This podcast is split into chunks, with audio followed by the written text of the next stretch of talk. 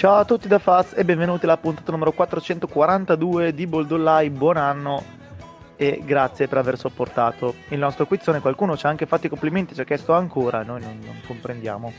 Però evidentemente Io, ci meritiamo ero questi io. ascoltatori, quindi... Ah, tu, eh, eri tu, eri tu perché ne hai fatto Ero solo io. mezzo forse. Ciao Lore. Ciao, ciao a tutti. Ero io che richiedevo a gran voce un altro quiz, per favore. Fa- Facciamolo uno, uno al mese, una settimana. Non lo so, adesso vediamo. Adesso per Sanremo vediamo. Ciao Nick. Buonasera a tutti, mi fa piacere che il quiz sia piaciuto. Per favore, non fatemi rifare così spesso. È un delirio. E a questo punto tu preparane tre tutti insieme, così ti sporchi la reputazione e la cronologia una volta sola. Eh, ma poi sai quando mi dicono, eh, ma questo qua non è aggiornato alla giornata odierna. Certo, certo, capito, vabbè. Non so se hai visto il show all'ultimo quiz quanto è stato carico e polemico. Tra l'altro, tra l'altro Nick, tra non l'ho l'altro, notato. tra l'altro Nick bravissimo, tra l'altro, ecco, bravissimo. Nick, però, come diceva, avrebbe dovuto espellere 37 volte show. E ciao anche a Tim. ciao. Ciao a tutti. Salutiamo Fleccio e Show che sono in montagna. In mezzo alla neve, ammesso ne sia rimasta ancora. a, a proposito di gente bravissima, aspetta. Tim, Tim- Tim ha fatto un figurone al quiz. Sì, no. Tim, Tim ha- Tim ha sposta- spostato. Eh, cioè, eh, eh, figuro- a tre- Eh, No, ma infatti abbiamo quando- vinto, per cui... Eh, no, ma però, quando io ho riascoltato, perché io arrivo in ritardo e quindi ho riascoltato e tra l'altro ho rischiato 3-4 volte l'incidente, ho rischiato. però quando è arrivato ha fatto facciamo NBA difficile, io ho fatto, capito, ma di là c'è, c'è Fra che è un casino, perché... Eh, eh, eh, eh, infatti la roba, eh, cos'era, di Fort Wayne. Eh, perché, infatti. sì, ma anche, sapeva anche Sanremo difficile, quindi capisci che Esatto, sì, cioè- poche chance. Cioè, Cioè, È riuscito a beccare l'anno dell'Ariston tra quattro e promesso consecutivi, quindi nel senso, è Infatti, ingiocabile. bravi- Vabbè. Tanto, infatti voglio sentire quando Show si lamenterà della prossima prima scelta dei Knicks, vorrei ricordargli questa cosa qui. Va bene. Eh, nella puntata precedente alle feste, al quizzone, eccetera, eccetera, avevamo parlato ad esempio di Jeremy Grant. E ci è arrivata una domanda. Ne approfitto per ricordare a tutti gli ascoltatori che ci potete scrivere dove vi pare. Noi non sempre leggiamo tutto e tutti, la mail è abbastanza comoda, che è boldolai.piletto6.gmail.com Se ci scrivete messaggi privati sui vari social, magari li leggo dopo due settimane, quindi non assicuriamo niente. Scriveteci magari su Twitter eh, menzionandoci nei tweet pubblici o individualmente, insomma, quello che vi pare. Prima o poi li becchiamo tutti. Comunque, scriveteci. Ecco. Ehm, c'è una domanda di Flavio che ci dice: Salve, ascolto il podcast, eccetera, eccetera. Una domanda per voi. Avete parlato del fatto che a Detroit vogliano dare via Jeremy Grant come se fosse un male per la squadra e fate anche un accenno a voci venute da Denver.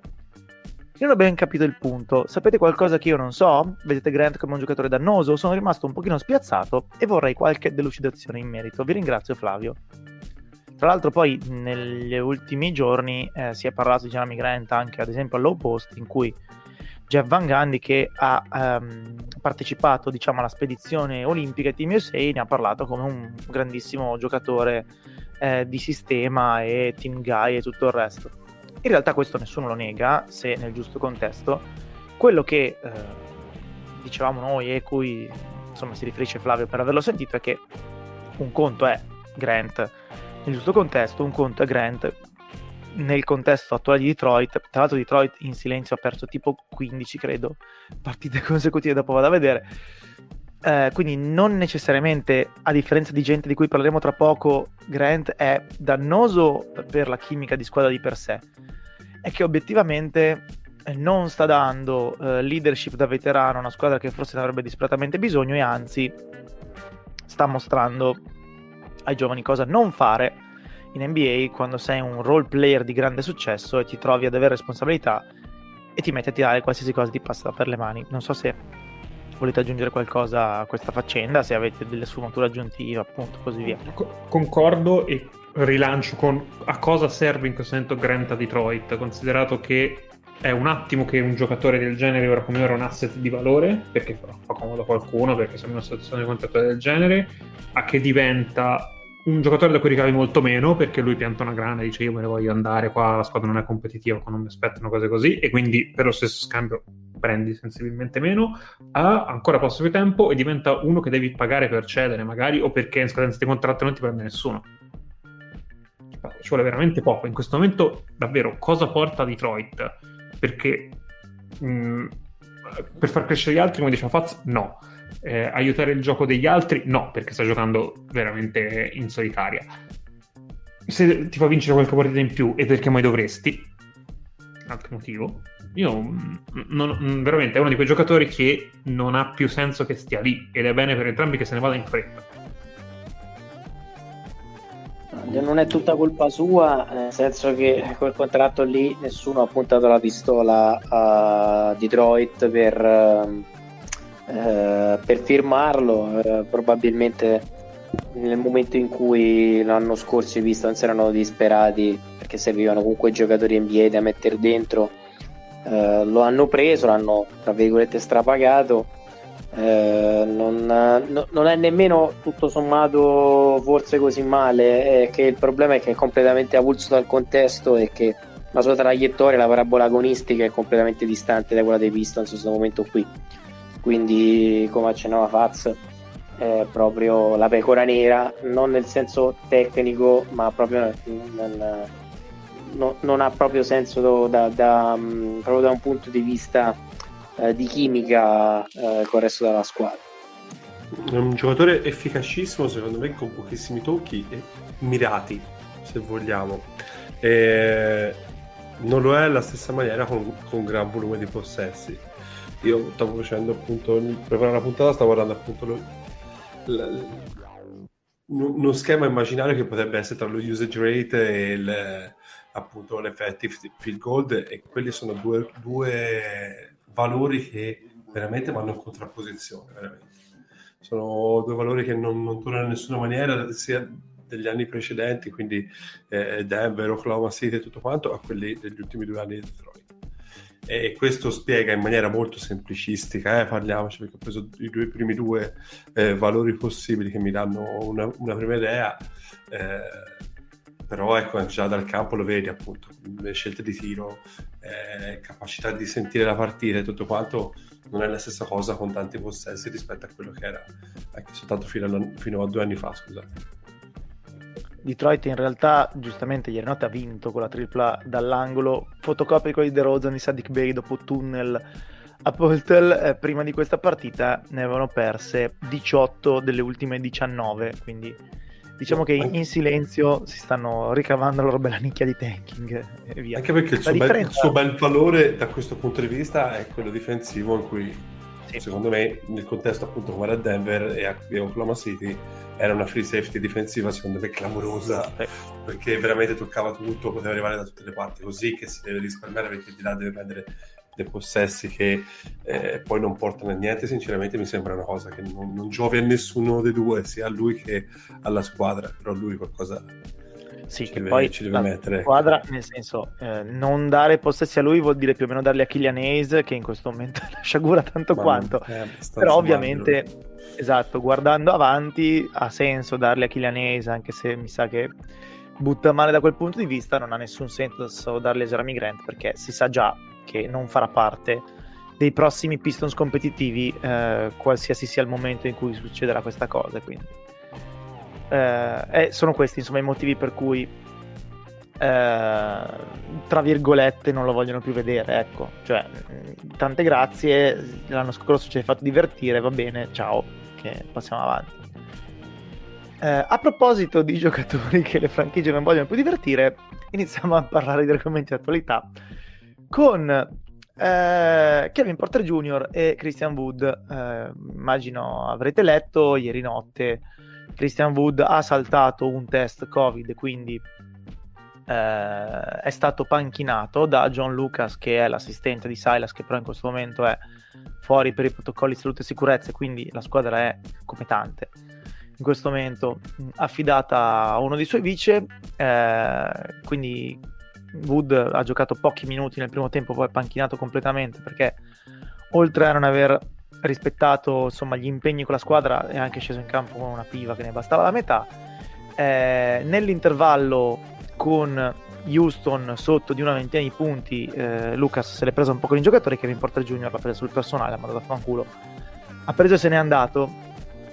E, ehm, diciamo che per entrambi questi giocatori eh, l'avventura ai Rockets eh, era una ventata d'aria fresca e sembrava aver mh, mm, magari risolto definitivamente no, appunto, vediamo, ma aver allontanato certe voci, aver eh, modificato una certa nomea di soggetti problematici. E invece eh, Wood era anche lui stato insomma discusso nella puntata che abbiamo visto le potenziali mosse eh, delle varie squadre in vista della trade deadline.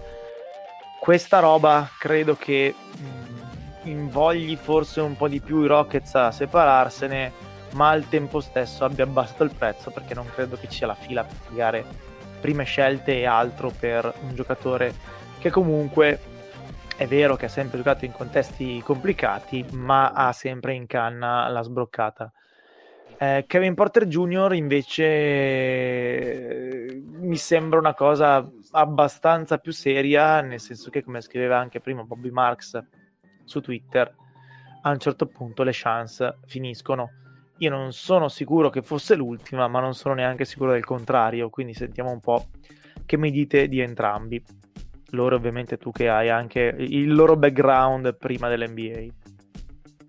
Mm, su Wood è una sorta di novità da questo punto di vista, così come è stata novità poi anche comunque la sua crescita, perché lui la UNLV eh, partendo dalla G League e tutto quanto si è conquistato il contratto di quest'anno eh, partendo dalle seconda se non terza fila ecco.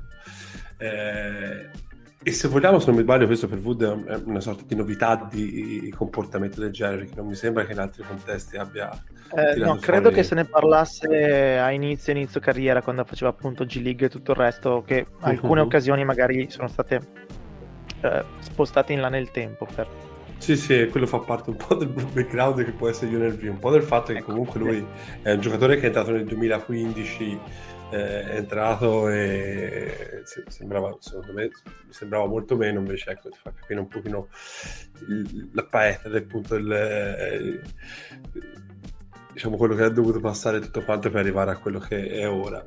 Però ecco, invece per quanto riguarda Kevin Porter Jr., eh, la roba si, si, tramanda ormai da anni. È vero che lui è soltanto tre anni che è nella Lega, però già al college si, si sapeva di questa sua questi, questi suoi comportamenti caratteriali problematici sin da, dall'high school eh, corroborati da, appunto da USC dove non ha finito la stagione perché appunto è entrato in totale conflitto con eh, The Enfield che era l'allenatore e, e ora eh, a Cleveland era già successo qualche cosa Houston è la prima volta però ecco diciamo che lui non è mai stato un elemento pulito che dispiace perché a mio modo di vedere, giocatore di talento ipernaturale che però, ecco, da questo punto di vista non, eh, non riesce a, decisamente a connettere eh, le due cose.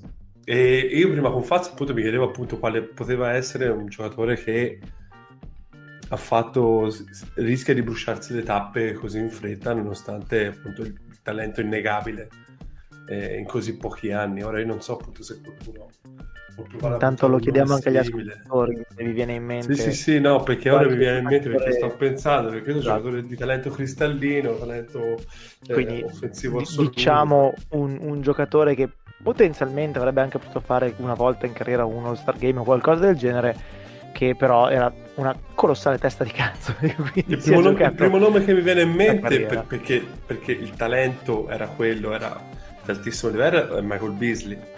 Secondo me ha fatto una delle annate di college più insensate dal punto di vista della capacità di mettere la palla nel canestro e, e qualcosa si è visto anche in NBA ma non si è mai tradotto. Però ecco no, da questo punto di vista Beasley è durato un pochino di più ecco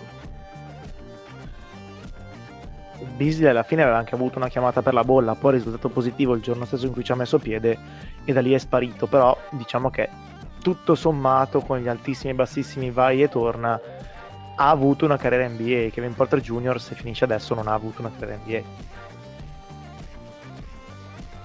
ma più che altro a me sorprende sto clima tra virgolette eh, indisciplinato che c'è ai Rockets, nel bene o nel male, comunque una cultura di squadra, mh, mm, al di là vari, delle varie vicissitudini con l'owner, eh, mi sembra che comunque eh, D'Antoni e comunque eh, un po' tutto il cucuzzaro l'avessero in qualche modo recepita e immagino assorbita. È vero che c'è stato un ribaltone, però insomma, non, non mi aspetto che una squadra che eh, più o meno pensa alle finali di conference nel giro di due anni, al di là del, dei cambiamenti tecnici, eh, scade in questo clima di anarchia perché è evidente secondo me se, che, eh, se c'è un'insubordinazione da, da, parte di un paio di elementi, eh, forse qualcosa non funziona proprio a livello di gestione. Mi sorprende anche perché in linea di massima, anche a livello dei risultati, i Rockets stanno andando leggermente meglio del previsto, cioè sembravano una squadra destinata a vincerne pochissime, ne vinceranno poche, ma sono abbondantemente in linea di galleggiamento, quindi in realtà tutta sta grande eh, pressione non dovrebbero averla. Eh, se ho capito bene, l'Alterco è arrivato eh, un primo, dopo un primo quarto in cui hanno preso quasi 50 punti, quindi è anche comprensibile eh, una cosa che mi sembra chiara è che comunque eh, dal famoso caso di Latero Spriguolo e Carlesimo, quindi di Sprig che eh, salta il collo a Carlesimo, ehm, sono cambiate de- delle cose a livello NBA a me dà l'impressione che siano molto più attenti a quello che succede nei confronti anche degli allenatori e degli assistenti. Secondo me anni fa si prendevano letteralmente a ceffoni e nessuno si preoccupava di questo. Eh, va nella direzione dell'NBA, insomma, anche della, della paura delle risse e compagnia bella. Eh, però mi sorprende molto che un giocatore dotato di raziocinio e di cervello possa fare una cosa del genere. E quindi mh, mm, resto veramente stupito di quello che ha fatto Porter, che rischia veramente tanto. Su Wood in realtà a me sorprende tantissimo, nel senso che io me lo ricordo disperato quando non l'avevano scelto al draft e da lì l'ho visto insomma, cercando di fare la rincorsa spero che sia episodico però su Porter veramente non, non ho parole per quanto è stato leggero. Nick hai qualcosa da aggiungere? Se no andiamo. No no mi sembra avete fatto un bel quadro andiamo oltre. Eh... tra l'altro aggiungo un'ultima cosa. Tra l'altro davanti a Lucas che è rinomato per essere un eh, players sì. coach con ottimissimi rapporti ris- con i giocatori. Ora non so se questa, questo, il, lo status di head coach abbia cambiato qualche cosa, ma tenderei a pensare di no, ecco, non per voler giustificare però ecco, Tanto boh, ha segnato Fournier, quindi mi sono innervosito. Eh, però um... non si dice, eh? Cioè, bisogna avvisare. bisogna, eh? Anche lui dovrebbe avvisare prima di fare canestro. Comunque no, diciamo, abbiamo realtà... iniziato bene con le due peggiori squadre NBA, eh, quest'anno. Sì. Sul, sulla questione, ecco appunto, sulla questione di Rockets in realtà eh, quella serie di vittorie, quante sono state 7, 8, non mi ricordo, ha un pochino salvato la faccia alla loro stagione perché per il resto, se andiamo a vedere bene, c'è una striscia di sconfitta appunto lunghissima precedente a quella di vittorie. Scazzi tra i giocatori e l'allenatore. Giocatori che si rifiutano di giocare. Il veterano in salute che viene panchinato e mandato lontano dalla squadra dubbi sull'allenatore, eh, dubbi sui piani di sviluppo dei vari giocatori, se stai facendo crescere bene i giovani, qual è la tua idea, eccetera, eccetera. Quindi in questo momento mi sembra che i Rockets, esattamente come Denver, eh, scusate, come Detroit, siano eh, abbastanza, insomma, eh, lo stereotipo della squadra tanking un pochino in, in balia di se stessa, come potrebbero essere i Kings del caso o gli Wizards del caso quando non va tutto bene, eccetera, eccetera. Mm, è chiaro abbastanza che, come diceva Tim, se passi in due o tre stagioni eh, da eh, essere una contender o qualcosa di molto molto simile a ritrovarti così c'è qualcosa che non funziona agli alti livelli e qui le solite tre lettere ODM cioè owner di merda vengono proprio proiettate nel cielo, tipo un bat segnale, eh, perché mi sa che siamo sempre lì, insomma. La, la, la cima eh, è sempre il problema principale. Eh, passando invece a squadre che in teoria in cima non hanno problemi, eh, anche se ovviamente hanno subito dei cambiamenti a livello dirigenziale, ci hanno detto che non parliamo mai dei Boston Celtics, e no, non glielo diciamo dei Boston Celtics, no, non ce lo dicono. E quindi facciamo un attimino il punto la situazione sui Boston Celtics, che in realtà però se guardiamo... Ma non l'ho detto veramente o mi stai trollando? No, seriamente, seriamente. Sì, perché quest'anno niente sirene, niente di nulla. Andiamo a vedere un attimo i Boston Celtics, che però in realtà... Ma è una qualità, è una cosa bella. Ma se tu guardi la stagione dei Celtics, che era previsto andassero un pochino meglio di così, ma onestamente non in modo sconvolgente. Ci sono una squadra al 50%. Una enorme contro i Suns l'altro giorno. sono una squadra al 50% che sta andando appena sotto il 50% a causa anche di alcuni problemi eh, di salute e di infortuni, magari leggermente superiori a quelli della concorrenza, ma neanche così tanto perché la stagione è quella che è. E che se non fosse perché sono i Boston Celtics, probabilmente non si filerebbe nessuno. Cioè, ad esempio, i Knicks hanno esattamente in questo momento lo stesso record dei Celtics e si li fila ancora meno gente di Boston Celtics perché adesso ovviamente ci saranno delle bolle eh, in cui i Knicks sono sulla bocca di tutti. Io per fortuna non seguo Stephen Smith, ma mi immagino che parli spesso di Knicks, però obiettivamente se ne facciamo un discorso di narrativa eh, mainstream per quanto vediamo noi il mainstream, non è che se ne parli tantissimo, quindi mi stupisce un po' che ci sia richiesta, che ci sia fame di notizie sui Celtics, perché in questa stagione sono proprio la mediocrità assoluta eh, da tantissimi punti di vista, cosa che peraltro si poteva prevedere eh, perché eh, il roster ha dei difetti enormi che sappiamo benissimo tutti, playmaking e tiro eh, prima di qualsiasi altro e che non si risolvono, ne avevamo già visto insomma con un giocatore probabilmente che arriva via trade l'idea di scambiare uno tra Brown e Tatum, che quasi certamente sarebbe Brown, perché senza offesa per nessuno dei due Tatum mi sembra un po' più forte. Eh, non ha senso di per sé, ha senso a seconda di cosa arriva in cambio. Anche questa è una cosa che diceva Jeff Van Gundy, ma boh, non, non, mi sembra che si possa fare eh, così in allegria. Eh, perché prendi dei giocatori che ti sono in problemi, ho capito, sì, ma nel frattempo perdi Jalen Brown, che scusate, se è poco, e più che altro questa stagione mi sembra quella in cui eh, la squadra, lo spogliatoio in generale sta pagando abbastanza il passaggio da Brad Stevens che probabilmente era durissimo eh, a porte chiuse, poi non so se avete delle informazioni aggiuntive su questa cosa, ma in pubblico era eh, molto molto politically correct. A Udoka che non aspetta altro che poter tirare sotto il pullman, come si dice negli Stati Uniti, i giocatori e che a ogni sconfitta o anche prestazione non convincente ai Celtics rilascia dichiarazioni abbastanza eh, esplosive.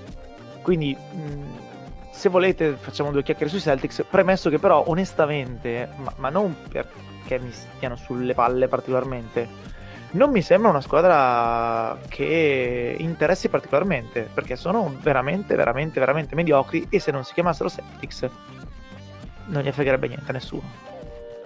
Beh, si per il diverso background dei due. I due Steven Sudoka. Eh sì.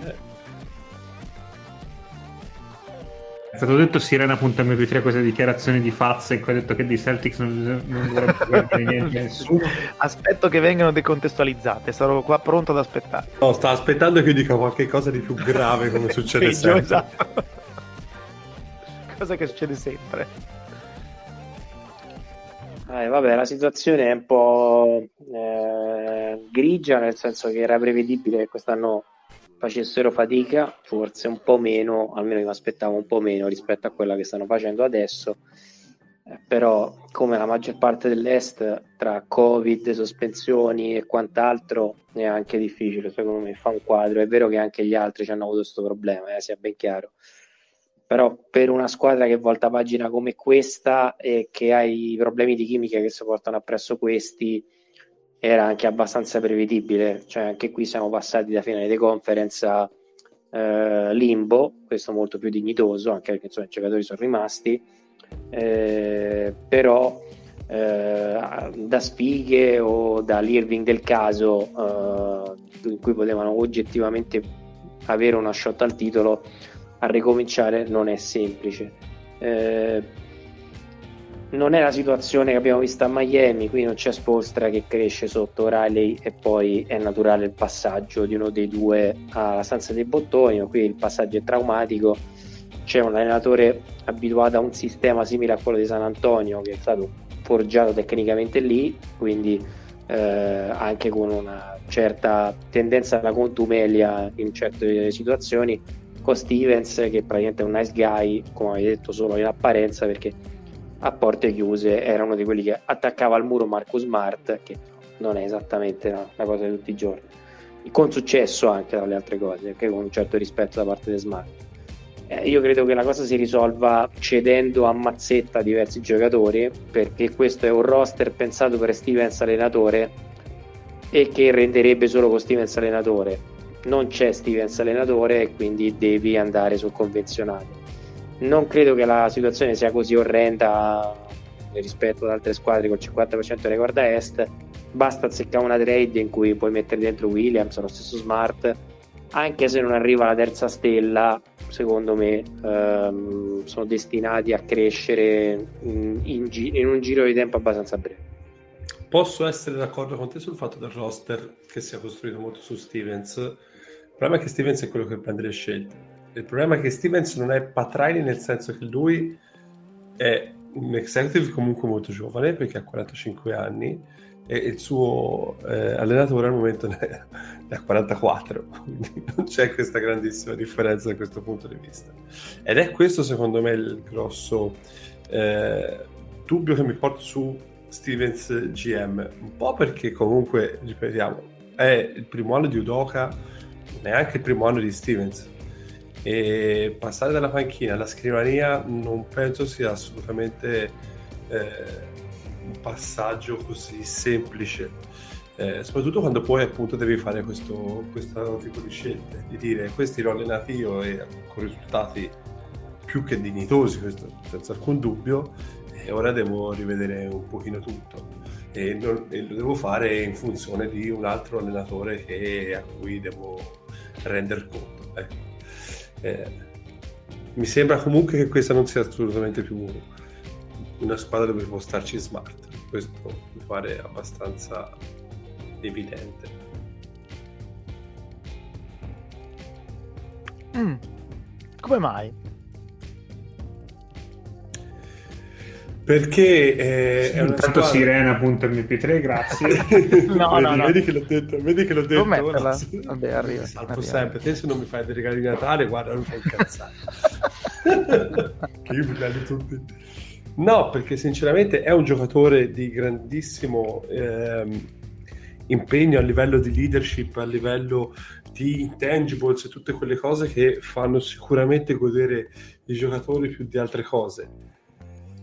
Non mi sembra più il contesto giusto per, per avere uno come lui che ti dà tanto da quella parte lì e poco soprattutto se pensiamo che dovrà eh, farlo accanto a eh, Tatum e, eh, e, Brown, perché mi sembra che questa sia la direzione che voglio prendere e mi sembra anche abbastanza chiaro e, e comprensibile.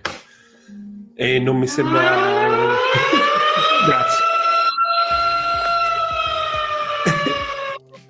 E non Lore, hai, hai il covid? Eh? No, hai, no, hai no, perché, fammi toccare Lo vuoi? che penso che ti arrivi espresso in settimana. Vabbè. No, il, Comunque, discorso... a me, a me come, come, contesto tecnico, eh, Brown, eh, Tatum e Smart mi può tornare con i primi due, ma non mi torna col terzo. Ecco, questa è la, la conclusione del, mia, del, mio pensiero. Eh, allora, è, è palese che. Anzi, facciamo un'altra cosa se, e non è fattibile perché ovviamente non è che ti caschino dagli alberi i giocatori così, ma se ci fosse un creatore e distributore, cambierebbe la tua prospettiva? Cioè cambierebbe il tuo punto di vista su questa cosa? Quindi metti tu point guard a caso, ovviamente non uno star perché altrimenti non sta in piedi la questione, ma metti una point guard di medio-alto livello Smart faccio un nome a caso. Faccio un nome a caso. Sì, ecco, fa... no, no, no, no, faccio un nome a caso, che ne so, Mike Conley, tanto per inquadrare il profilo del giocatore. Tu prendi Mike Conley oggi e il resto del quintetto è Smart, Brown, Tatum, X, diciamo il Time Lord, hai gli stessi dubbi di coesistenza? O il problema è che palesemente Smart non può essere no, no, una no, non è guard, distributore, eccetera? Mi sembra difficile arrivare a quel tipo, a quella tipologia di point guard. No, no, questo è chiaro, questo è chiarissimo. Ho Eh, tutto tra di noi, ma non è nemmeno più un play smart. Cioè, No, ma è ovvio. Esatto, esatto. ma è chiaro che non sia un play. Io, vabbè, nel senso, i, i dubbi io li ho dal punto di vista del, eh, del fatto che i Celtics non hanno nessun giocatore eh, che favorisca i compagni, sono tutti dei solisti Esatto. anche forti. Qui Però Michael- obiettivamente- ma qui che Conley serve uno, servirebbe uno come Joe Ingles a, a regola, parlando sempre di gente di Utah. Eh, Servirebbe, come si è sempre detto, non più che playmaking, un ball mover, uno che vede questa situazione qui. E sinceramente, ora, pensando appunto al fatto che Smart non è un play, quindi non è più un play, e quindi non può essere più un, inizi- un iniziatore, chiamiamolo come, come vogliamo e tutto quanto, a me mi, sem- mi sembra che a questa squadra qui serva più un giocatore di quel tipo lì. Quindi alla Ingles, alla Ingles del tipo un secondary handler che però vede il gioco molto più degli altri, questa cosa qui, ma non nella, nella situazione per forza di play. Ecco. è anche vero che se Brown of the ball è inesistente, Tatum of the ball è inesistente, eh, hai voglia a mettere il facilitatore, la palla si ferma lo stesso. È un po' meno peggio di così, Esatto, ed è per Però- questo, è questo il motivo, è questo il motivo che voglio dire appunto che secondo me Smart chiaro. con loro due non ha senso. Togli uno dei due, mi, mi può andare bene. Con entrambi io faccio grandissima fatica a vedere un futuro di questi Celtics con questi tre insieme. Alla- pre- prettamente a livello tecnico, eh. tattico, ecco, mettiamola così. Allora, a casa tutto bene, vero? Non me lo dire dopo una settimana di isolamento. Eh, ma fanne due perché temo che rischi. Sì, No, ma lo scherzo. rifaccio, lo rifaccio Scherzo. proprio da scorta. Scher- scherzo, non- non mi Comunque- permetterei mai di prendere in giro i nostri autironici e assolutamente non permalosi tifosi Celtics. Comunque è incredibile perché tutte le volte dico ora non, non devo dire una cosa pessima su Boston e poi alla fine la dico sempre Sì, sì, sì, ti infili casini. Io devo capire che- perché mi, mi odio. Devo capire. Comunque, Perché ecco, che- credo che bene. adesso, a parte battute e tutto il resto, ehm, i Celtics hanno dei problemi evidenti eh, in, diciamo, a, un- a un osservatore anche distratto, che sono appunto playmaking e tiro, ma questa questione che abbiamo evidenziato ora non è affatto marginale, quindi sarebbe sicuramente un po' meno peggio, però appunto se anche metti un, eh, un grandissimo distributore di gioco, ma mettici anche Chris Paul, quello che vuoi. Però se gli altri sono tutti fermi, mm, va meglio di così, però non credo che sia un- una pozione magica come quella che ha preso The Rose, anche tu tocchi i Celtics e improvvisamente migliorano. Cioè, e non so neanche... Prego. Tatum ha 23 anni, cioè nel senso Esatto, il discorso è quello. è, è- è presto, cioè veramente secondo me basta poco. eh, alla Pollon eh, sembra talco ma non è, cioè azzecchi un- uno o due giocatori e l'atmosfera cambia. È chiaro che in questo momento qui sono stanchi e secondo me la Smart non può più vedere quasi nessuno di quel roster lì. E vediamo. Comunque, insomma, onestamente, talento ce n'è, insomma, qui lì non, non mi sembra un disastro. No no ma Bene. neanche, anche, neanch'io vedo, Sì. non anch'io vedo il Ma- disastro all'orizzonte si sta parlando appunto delle criticità di questo roster che passa da eh, il ruolo executive, co- executive coach e eh, dalla composizione principale del roster e, però ecco no anch'io vedo tutta questa negatività eh, ecco Eh, io ne vedo un pochino di più allora. Ehm, Vai. Prima di tutto, allora, Udoka piace a qualcuno? Beh, al momento però non posso neanche che mi dispiaccia. Cioè, boh, sì. non- Eh, alla fine la squadra sta ottenendo gli stessi risultati l'anno scorso e più o meno nelle stesse condizioni. Quindi, Tu lo metteresti? A me, no, sinceramente, non ho fatto vedere nulla di che. no, ne- sembra- no, sono d'accordo, sono d'accordo. Però è alla trentesima partita in carriera da allenatore. No, no, certo, per carità, ecco, il roster non è semplice, però cioè, non è nemmeno qualcuno che dico che che, idee brillanti, che, cioè comunque hai, hai, preso uno, hai, preso uno, di prima mano. E eh, quello che mi fa preoccupare è chi ce l'ha messo lì, ha messo quello che aveva il lavoro prima e che prenderà verosimilmente quello che avrà il lavoro dopo. E, ehm, no, che capacità di giudicare? È chiaro che è ancora presto e stiamo tutti brancolando in territori non esplorati, però fondamentalmente da Udoka capiamo poco e dalla scelta di Udoka non valutiamo così tanto quello che sta facendo Stevens come Pobo o comunque quel che è nella stanza dei bottoni. Cioè, se alla fine Stevens era allenatore prodigio, promettente, che per carità ha anche meritato perché ha fatto delle cose secondo me assolutamente notevoli e forse ce ne dimentichiamo un po' perché gli ultimi anni sono stati un po' così così cioè la scelta di Doca non, non, mi sta dando fiducia di qualcuno che ha fatto cose clamorosamente eccellenti. E il roster, tutto sommato, mi sembra quel che è, cioè n- nulla di che. Ed è uno che ha avuto il roster in mano per diverso tempo e che per cambiarlo ha fondamentalmente reso un roster, grosso modo, quello dell'anno scorso. Cioè, alla fine Stevens è quello che aveva il polso della situazione, cioè, penso che lo sapesse lui di cosa avesse bisogno in quel roster, ha fatto le, le dovute mosse e, ed è questo che ne viene fuori. Quindi è vero che, di nuovo, ci muoviamo in territori poco esplorati, però dove, dove sta andando sta, questa franchigia in questo momento? Ti do il bicchiere mezzo pieno. Stevens sa bene di mh, mm, doverne mangiare di pagnotte perché all'inizio sa benissimo che probabilmente anche Udoka ha lo stesso problema e nello stesso tempo sa anche che il roster ha dei problemi e che quindi non ha senso, come dire, mettere troppa, troppa luce sulle faccende di questo momento dei Celtics, eh, che infatti, ripeto, pur essendo i Celtics non sono eh, così al centro dell'attenzione mediatica, perché tanto questa è una stagione proprio da punt, eh, pa- palla sulle 20 yard degli avversari e ci pensiamo un'altra volta. Chiudo, Quindi non credo che faranno una riflessione. Cioè, voi pensate se avessero firmato Fournier?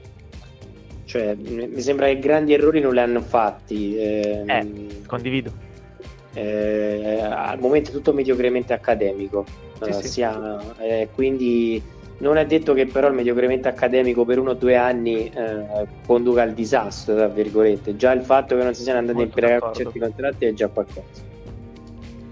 No, no, sono molto d'accordo, cioè condivido. Secondo me questa è una transizione morbida verso una struttura completamente diversa del roster per dare il tempo anche a Stevens e a di eh, prendere confidenza con i nuovi ruoli, eh, nella speranza ovviamente che fra tre anni eh, Tatum e Brown non abbiano perso voglia di star lì perché non si sa mai. Però a me sembra, quindi staccandoci un attimo dall'analisi dei difetti del roster, i problemi di coesistenza e così via, a me sembra questa abbastanza chiaramente una stagione di passaggio tra un'era e un'altra e mm, diciamo la, la doppia stagione d'esordio per Stevens e per Udoka ci sta, quindi se proprio proprio devi far fare esperienza a qualcuno in un ruolo così determinante, questa è una stagione che ti puoi permettere di, di sacrificare perché tanto anche provando a fare meglio alcune cose non è che sarebbe cambiato chissà che. Direi argomento Celtics abbastanza concluso. Rimaniamo a est e invece di parlare della nona squadra in classifica parliamo della prima squadra in classifica con sette vittorie consecutive i Chicago Bulls. Eh, De Rosa è il primo giocatore della storia a vincere due partite alla, sulla Sirena eh, in due giorni consecutivi perché Larry Bird mh, mm, all'apice della sua carriera, mi ricordo su 85-86, ne vinse due, ma nell'arco di tre giorni, non di due giorni, perché c'era un giorno di riposo da due partite, non erano in back-to-back. Tra l'altro, De Rozan in entrambe le partite, uno su uno da tre, eh, questi due tiri. Abbastanza pazzesca questa cosa. I Bulls che nonostante siano senza bolle, senza Caruso da un pochino, eh, continuano a stravincere, stanno un po' peggiorando in difesa, ma ci può stare specialmente perché appunto non ci sono questi giocatori che sono chiaramente le colonne importanti difensive della squadra, ma stanno continuando anche se, ripeto, punto a punto a vincere partite e ormai sono nettamente eh, lanciati verso un fattore campo al primo turno, eh, perché la quinta è Cleveland, di cui parleremo dopo, la sesta è fila, quindi mi sa che è, è, adesso non vorrei gufarla ai Bulls, però mi sembrano abbastanza nettamente i favoriti come diciamo quarta forza dietro a Nets, Bucks e Heat che interessano le favorite, ma, ma anche questo poi lo vedremo. Eh, De Rozan eh, sta giocando una stagione da probabilmente primo quintetto all'NBA perché mm, Steph, Giannis, KD eh, e Jokic e poi probabilmente ci metterei lui perché gli altri fenomeni del caso hanno saltato diverse partite. Assolutamente incredibile eh, da un sacco di punti di vista. È tutto quello che i Bulls speravano lui fosse come playmaker, come scorer come eh, punto di riferimento nei finali di partita. Sta segnando nei, nei finali con delle percentuali veramente che non stanno né in cielo né in terra.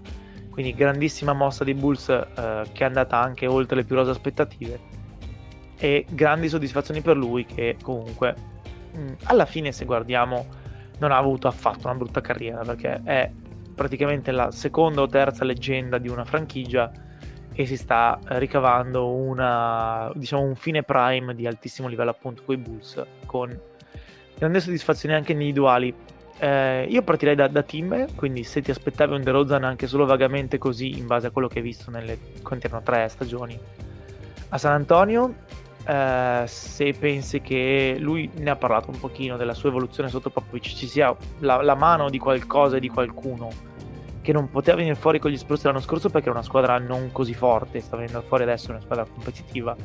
E poi vediamo che idee abbiamo per i Bulls, perché direi che ormai la fase wow che bella sorpresa hanno un po' insomma mandato giù in gola i dubbi di quelli che li vedevano fuori addirittura dai playoff.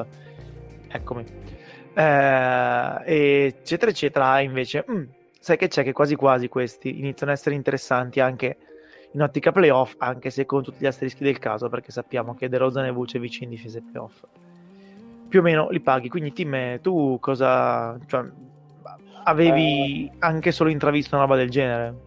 A inizio stagione, quando parliamo delle prime tre settimane, insomma, non ricordo se in chat, se a voce o comunque parlando si era detto che comunque era un De Rozan diverso, che comunque con, con Pop, insomma, mi fa piacere che l'abbia riconosciuto anche lui, era cresciuto più che altro perché aveva preso un sacco di bastonate che in carriera non aveva mai preso, insomma a Toronto era il Fresh Prince, mentre a San Antonio si è ritrovato rapidamente da, da Reuccio a Inquisito, no, ci dimentichiamo che eh, io ricordo mo- mo- molto bene eh, gli ultimi playoff che ho giocato e eh, la discussione era oh ragazzi tutto sommato De Rozan accettabile e eravamo tutti quanti convinti del beh sì effettivamente quest'anno si è salvato. E credo che quest'anno eh, tutto parta dalle basse aspettative che c'erano su De Rozan eccessive. Eh, sulla fanfara che c'è attualmente io come da tradizione ci andrei abbastanza piano, eh, però è chiaro che è un giocatore che sta vivendo una classica seconda giovinezza e che ha conosciuto qualcuno che gli ha uh, spezzato le ossa dal punto di vista tecnico, l'ha messo in discussione.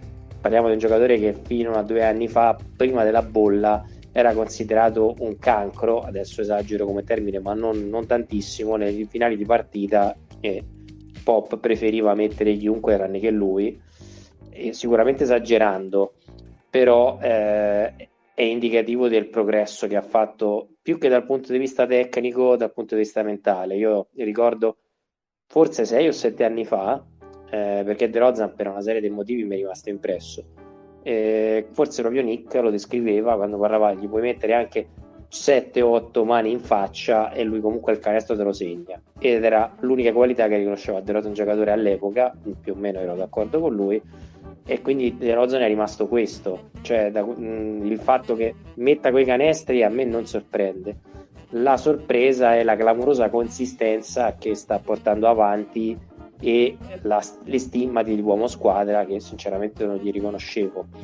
Però è chiaro che probabilmente avevamo un'idea un po' troppo bassa dell'ultimo De Rozan, questo mi sembra abbastanza evidente Non so se è destinato a durare questo momento magico, eh, però non ci dimentichiamo che eh, nel 2017, se non erro, eh, le statistiche di Rozan erano addirittura più alte di queste, cioè parliamo comunque di uno che il primo quintetto assoluto l'ha lambito diverse volte, il problema di Rozan è confermarsi ai playoff, però è una macchina.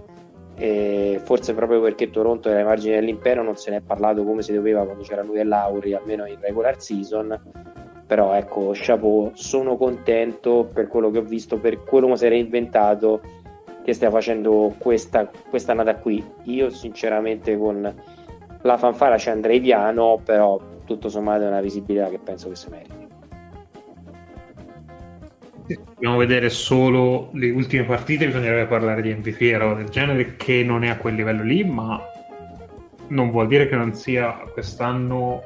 No, no. Nelle ultime partite si parla di Michael Jordan, altro che di MVP. Non nemmeno, perché però vabbè. Eh, se, se, guardiamo tutta la stagione finora, non, non, non direi che è tra i colori MVP, ma non, è, non, non, ci si va nemmeno così lontanissimo. Ecco, cioè, siamo nel discorso dei giocatori che sono il tier sotto e magari qualche volta ci scappa, ma no, però insomma ad avercene è una roba che no, non si aspettava nessuno.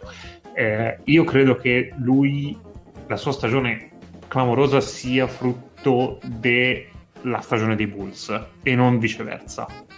Eh, non che eh, sia esclusivamente eh, conseguenza, cioè visto che i Bulls giocano bene, allora De Rosa gioca così, ma credo che il gap sia dovuto anche di questo. Cioè, I Bulls sono una squadra che difende bene di squadra e se, secondo me si divertono in attacco, cioè si passano molto bene il pallone, sono molto poco egoisti tutti generalmente. Secondo me Lonzo aiuta molto da questo punto di vista in entrambe le parti del gioco e hanno una seconda unit che difende alla grandissima funziona. Secondo me è una squadra di quelle che si diverte a giocare assieme, almeno questa è l'impressione che mi danno e tutto sommato a me piacciono anche per questo punto, da questo punto di vista qua. Io quindi credo che De Rosan possa esprimersi bene e sia semplicemente rivitalizzato rispetto a quello che era stata l'ultima sua stagione degli Spurs, che non era stata per forza negativa, ma era piuttosto anonima, cioè si vedeva benissimo che era un giocatore che lì non aveva più niente da dire. Non so se, se fra aperto diversamente, ma da quello che ho visto le prime volte era questo qua non dovrebbe stare qui perché no, non sta dando nulla, nulla alla causa.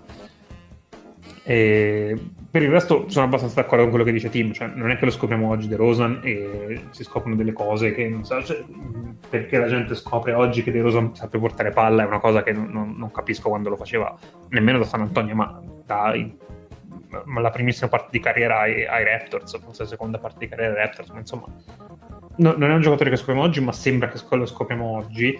E io credo che la sorpresa mh, mm, più grande siano i Bulls più che dei Rosa, però insomma avercene. Credo che anch'io fossi uno di quelli che l'aveva messi under forte, roba del genere, ed ero uno di quelli che dicevo posso capire perché c'è l'over forte e roba così.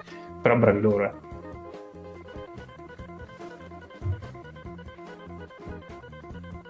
Lore, vuoi aggiungere qualcosa?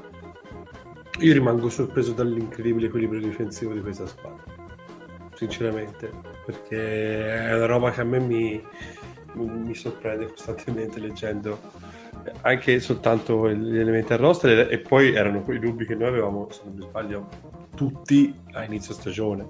Perché sì, hai due giocatori come Boulder e Caruso che da questo punto di vista sono veramente tanta roba però sono gestiti in maniera eccezionale tanto che poi riescono a trovare anche eh, appunto eh, libertà in attacco per giocatori come eh, De Rosa, ma io parlerei anche un attimino, anche se De Rosa ragazzi sono d'accordo con voi sul fatto che negli ultimi, negli ultimi partite è roba da MVP, ma non solo nelle ultime partite, ma anche la Vin, che mi sembra che accanto a uno così eh, mi sembra sia un ruolo molto più suo, mi sembra.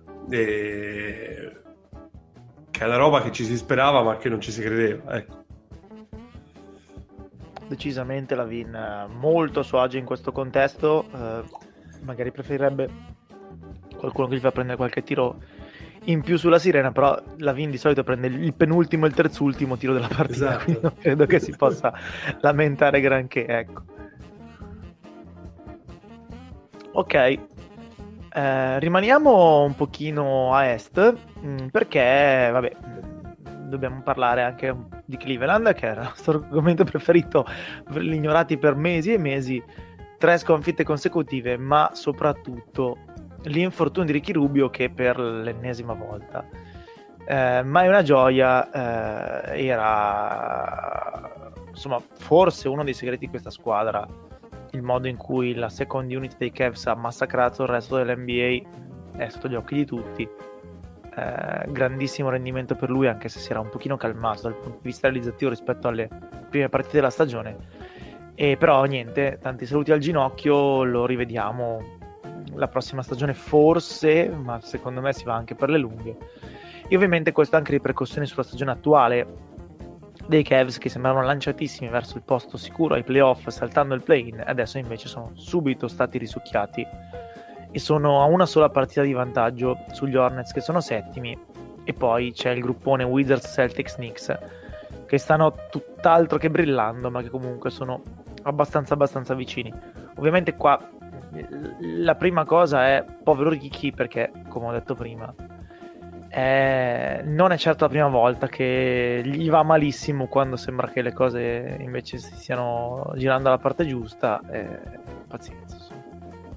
Ha avuto una, comunque una grandissima carriera FIBA in NBA, sicuramente non gli è andata benissimo per le squadre in cui ha giocato e dal punto di vista della salute. Eh, I Cavs, eh, ripeto, io già un mese fa, un mese e mezzo fa mi aspettavo piombassero giù, invece no, non solo retto, hanno anche probabilmente alzato il loro livello e vinto partite che in teoria non devono essere alla loro portata. Questa mi sa che la pagano eh, perché comunque erano già una guardia corti, ma che era Sexton, ma comunque se la stavano cavando la grande. Anche senza Rubio diventa veramente, veramente tosta. Sì, hanno preso Rondo, vabbè, anche chi se ne frega. Tra l'altro, mh, mm, non sono sicurissimo che Rondo uno spogliatoio giovane di una squadra che non vincerà tantissime partite sia una bella idea a prescindere, ma vabbè, insomma, queste sono altre questioni. Avete qualcosa da dire in merito? Mi viene da piangere. Già. No, per, per, Rubio, per Rubio assolutamente. Anche per Cleveland. E sul Rondo avete detto tutto voi shit, perché sinceramente non... Per me no cioè, per me non ha, non, non ha senso questa nostra, soprattutto un po' perché il rondo visto nelle ultime stagioni non ha niente a che vedere.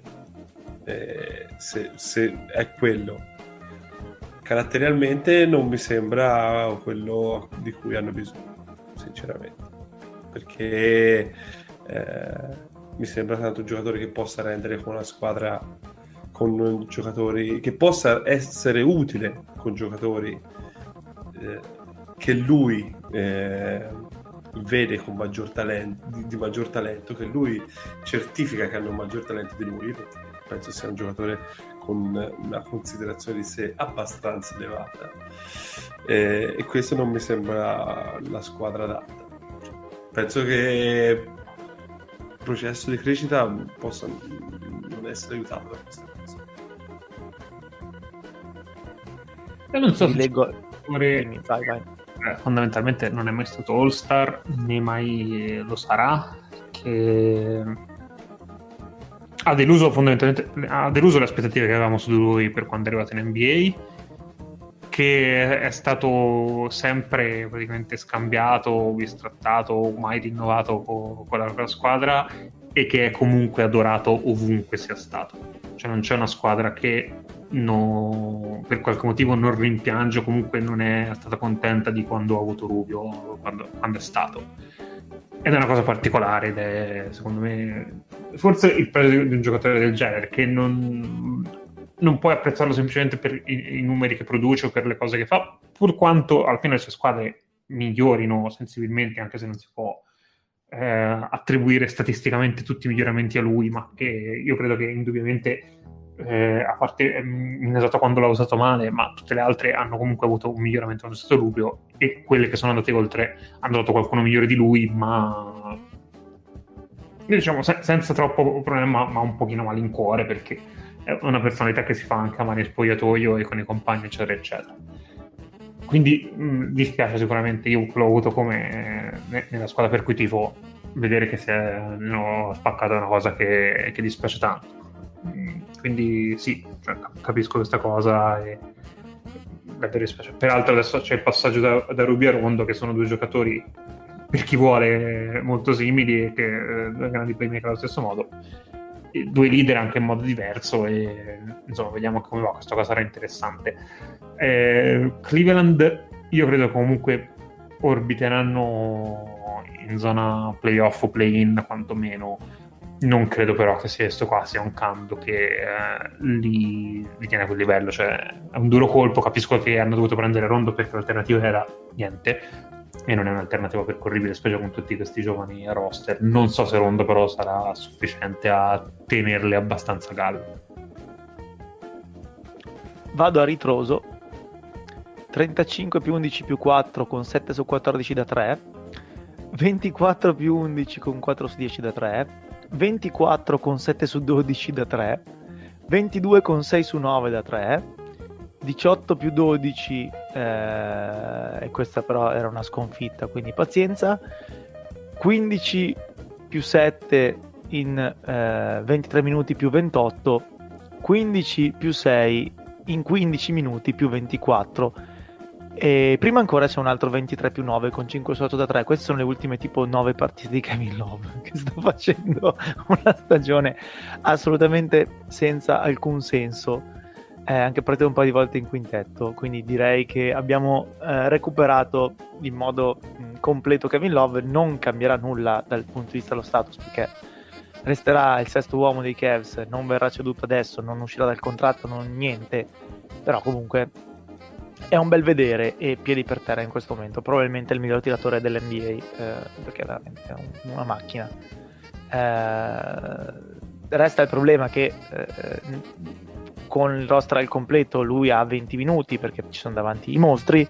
Però è un bel vedere, insomma, che me l'ho recuperato. Io onestamente l'avevo già detto, dopo la stagione scorsa pensavo si sarebbe andati verso l'oblio, invece ancora è bravino questo, ecco.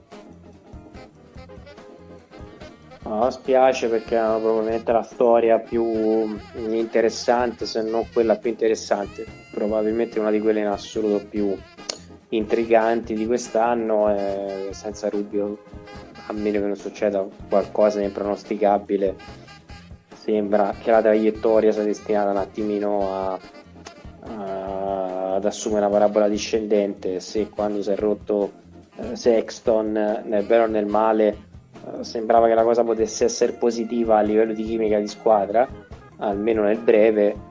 Eh, questo sembra esattamente il meteorite che distrugge le pate di dinosauri, almeno per quanto riguarda eh, questa stagione. Mi auguro che non sia così, magari non subito, eh, però ecco, spero che Cleveland eh, mantenga il più possibile questo assetto anche con l'idea di aspettare Rubio perché quello diciamo che la chimica e l'impasto che si è visto quest'anno sono eh, veramente l'eccezione quindi spero che la conservi.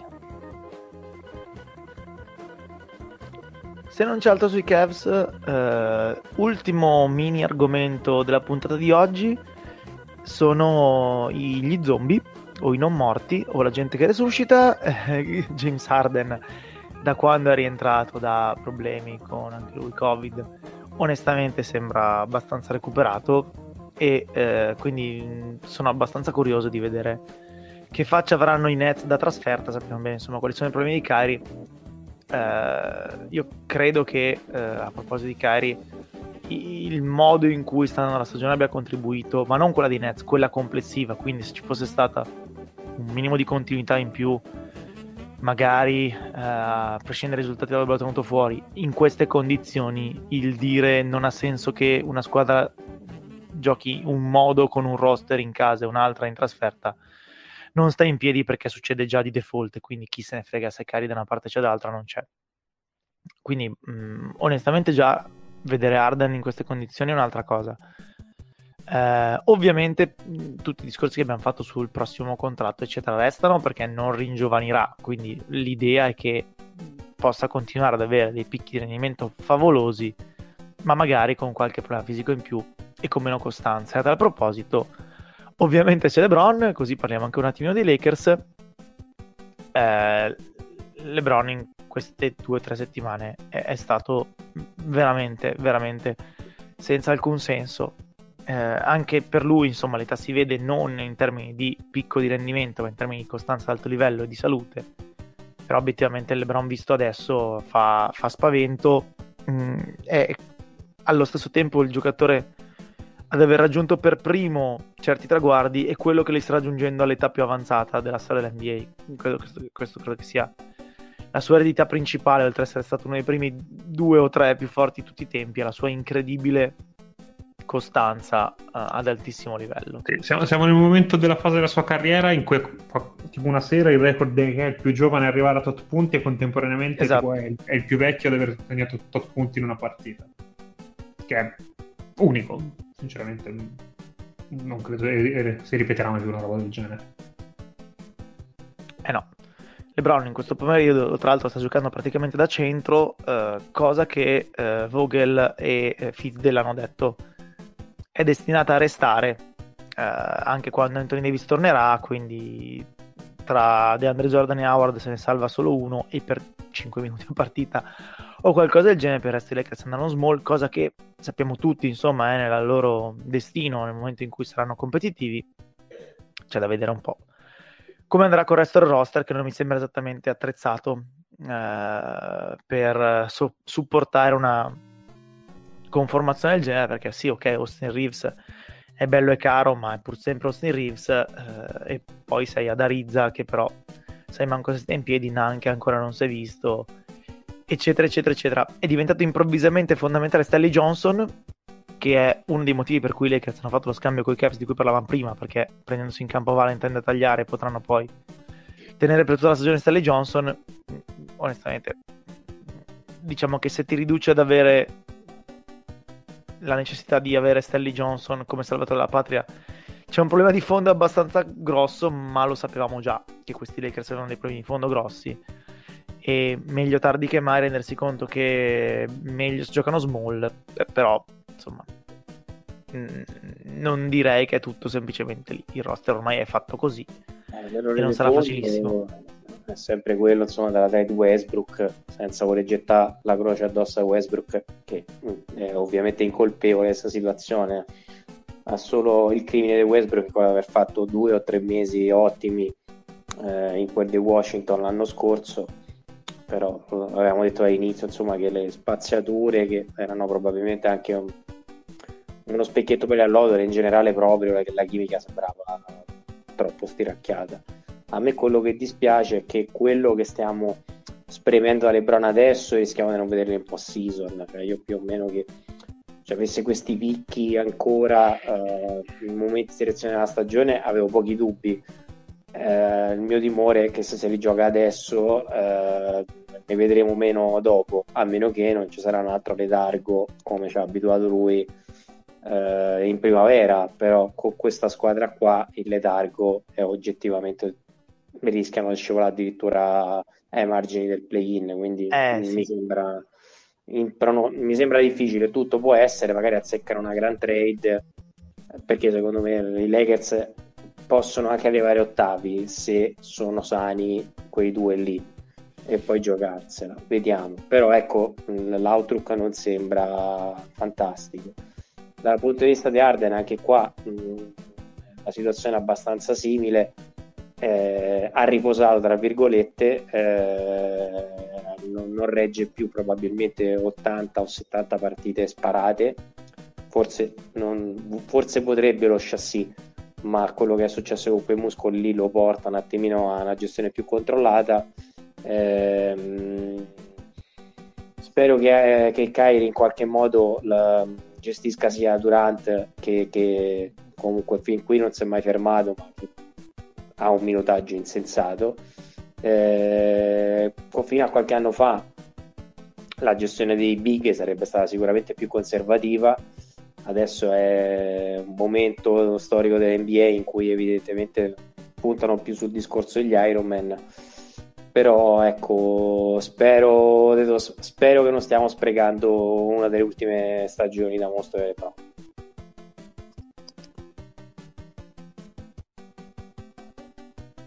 Fine? Posso dire dei Lakers meno brutti del previsto, ma comunque brutti? Certo. Sì, anche perché ora, prima si parlava di Westbrook, ma il, pro- il grosso problema di Westbrook è che non c'entra niente con le pro. E non è un problema di Westbrook. Sì, eh, secondo me si è anche beccato sfiga sua il periodo in cui c'è notoriamente più attenzione sull'NBA nel periodo che ha combaciato in cui Westbrook ha fatto peggio cioè si è beccato l'inizio di stagione e la zona natale, che sono stati verosimilmente i suoi periodi peggiori, nel resto dell'anno, dove nel resto della stagione finora, dove le, le partite nazionali sono meno, comunque l'attenzione sull'NBA cala, è stato decisamente migliore come cosa. Quindi, secondo me, al pubblico disattento è sembrato molto peggio di quello che è stata la sua stagione, di quello che è la sua stagione. Molto in questa sfida. Beh, ma è il solito Westbrook. Up degli up in campo aperto che due o tre partite sono costate, eh? cioè male, male. No, no, assolutamente. Ma quella è la parte di stagione brutta. Ha fatto anche delle partite che si è cagato molte meno persone, in cui è stato nettamente il migliore roster. Sì, sì, ma è il solito Westbrook, quindi qua, quando ha un difetto, quando gioca male, non è che fai fatica a notarlo, cioè quando gioca male praticamente si accoltella da solo a centrocampo. Westbrook non è che ti, ti faccia... Sì, no, beh, forse ha giocato benino ma ha tirato male, lo vedi che fa schifo. Eh, però giustamente fino a questo punto diciamo che il rendimento di Westbrook di per sé non è stato deludente e che impronosticabile, eh, non lo sospettava proprio nessuno, non c'entra granché. Eh, vabbè, però quando devi fare mercato con eh, lo stemma e non con la testa succedono queste cose. Va bene, se non avete altre cose da aggiungere, io direi che siamo a posto. Quindi un, un'onestissima e leggermente più breve del solito puntata, ma se, essendo in quattro è normale che si vada un pochino più veloci. La chiuderei qui eh, senza però andare a vedere mh, mm, quello che sta succedendo in campo perché la partita tra Toronto e New York non è esattamente così bellissima. Eh, c'è da dire che in caso di vittoria Toronto supererebbe i Knicks, quindi eh, i Knicks finirebbero fuori addirittura dal play-in. E Toronto invece che è in, una, in un buon momento eh, rimonterebbe. Tra l'altro, ogni tanto guardavo delle azioni per commentare i Raptors. Mi viene a dire solo braccia perché quando si mettono lì a Nunobi, Barnes e Siakam non, non, non, ho idea. Cioè, i, i, tentacoli veramente non riesci a fare manco l'entry pass, sono allucinanti. Va bene, eh, se tutto basta, ciao Lore. Ciao a tutti e buon anno. Ciao Tim. Buon anno. Ciao Tim. Ciao a tutti, buon anno anche da parte mia. Ciao Nick. Buonasera a tutti e buon nuovo anno in nostra compagnia. Non ci saranno così tanti quiz, scordatevelo. Vabbè, così però è scortese. Non so neanche più che anno sia. Cioè, credo che sia il dodicesimo, non lo so. Non voglio farmi troppe domande. Forse se contiamo con le dita diventano anche 13, non lo so. Come? Non siamo più elementari, quindi? No, perché... 2000, 2000, vabbè, niente, non faccio i conti con le dita, basta. Ormai ci sono spuntati i pubblici. Comunque Dobbiamo vaccinare il podcast. Possiamo vaccinare il podcast, è vero? è vero, è vero. Siamo in età eleggibile, vabbè. Ciao anche da Faz, e alla settimana prossima. Cause I'm a picker, I'm a grinner, I'm a lover, and I'm a sinner. my music in the sun. I'm a joker, I'm a smoker, I'm a midnight joker. I get my loving on the run.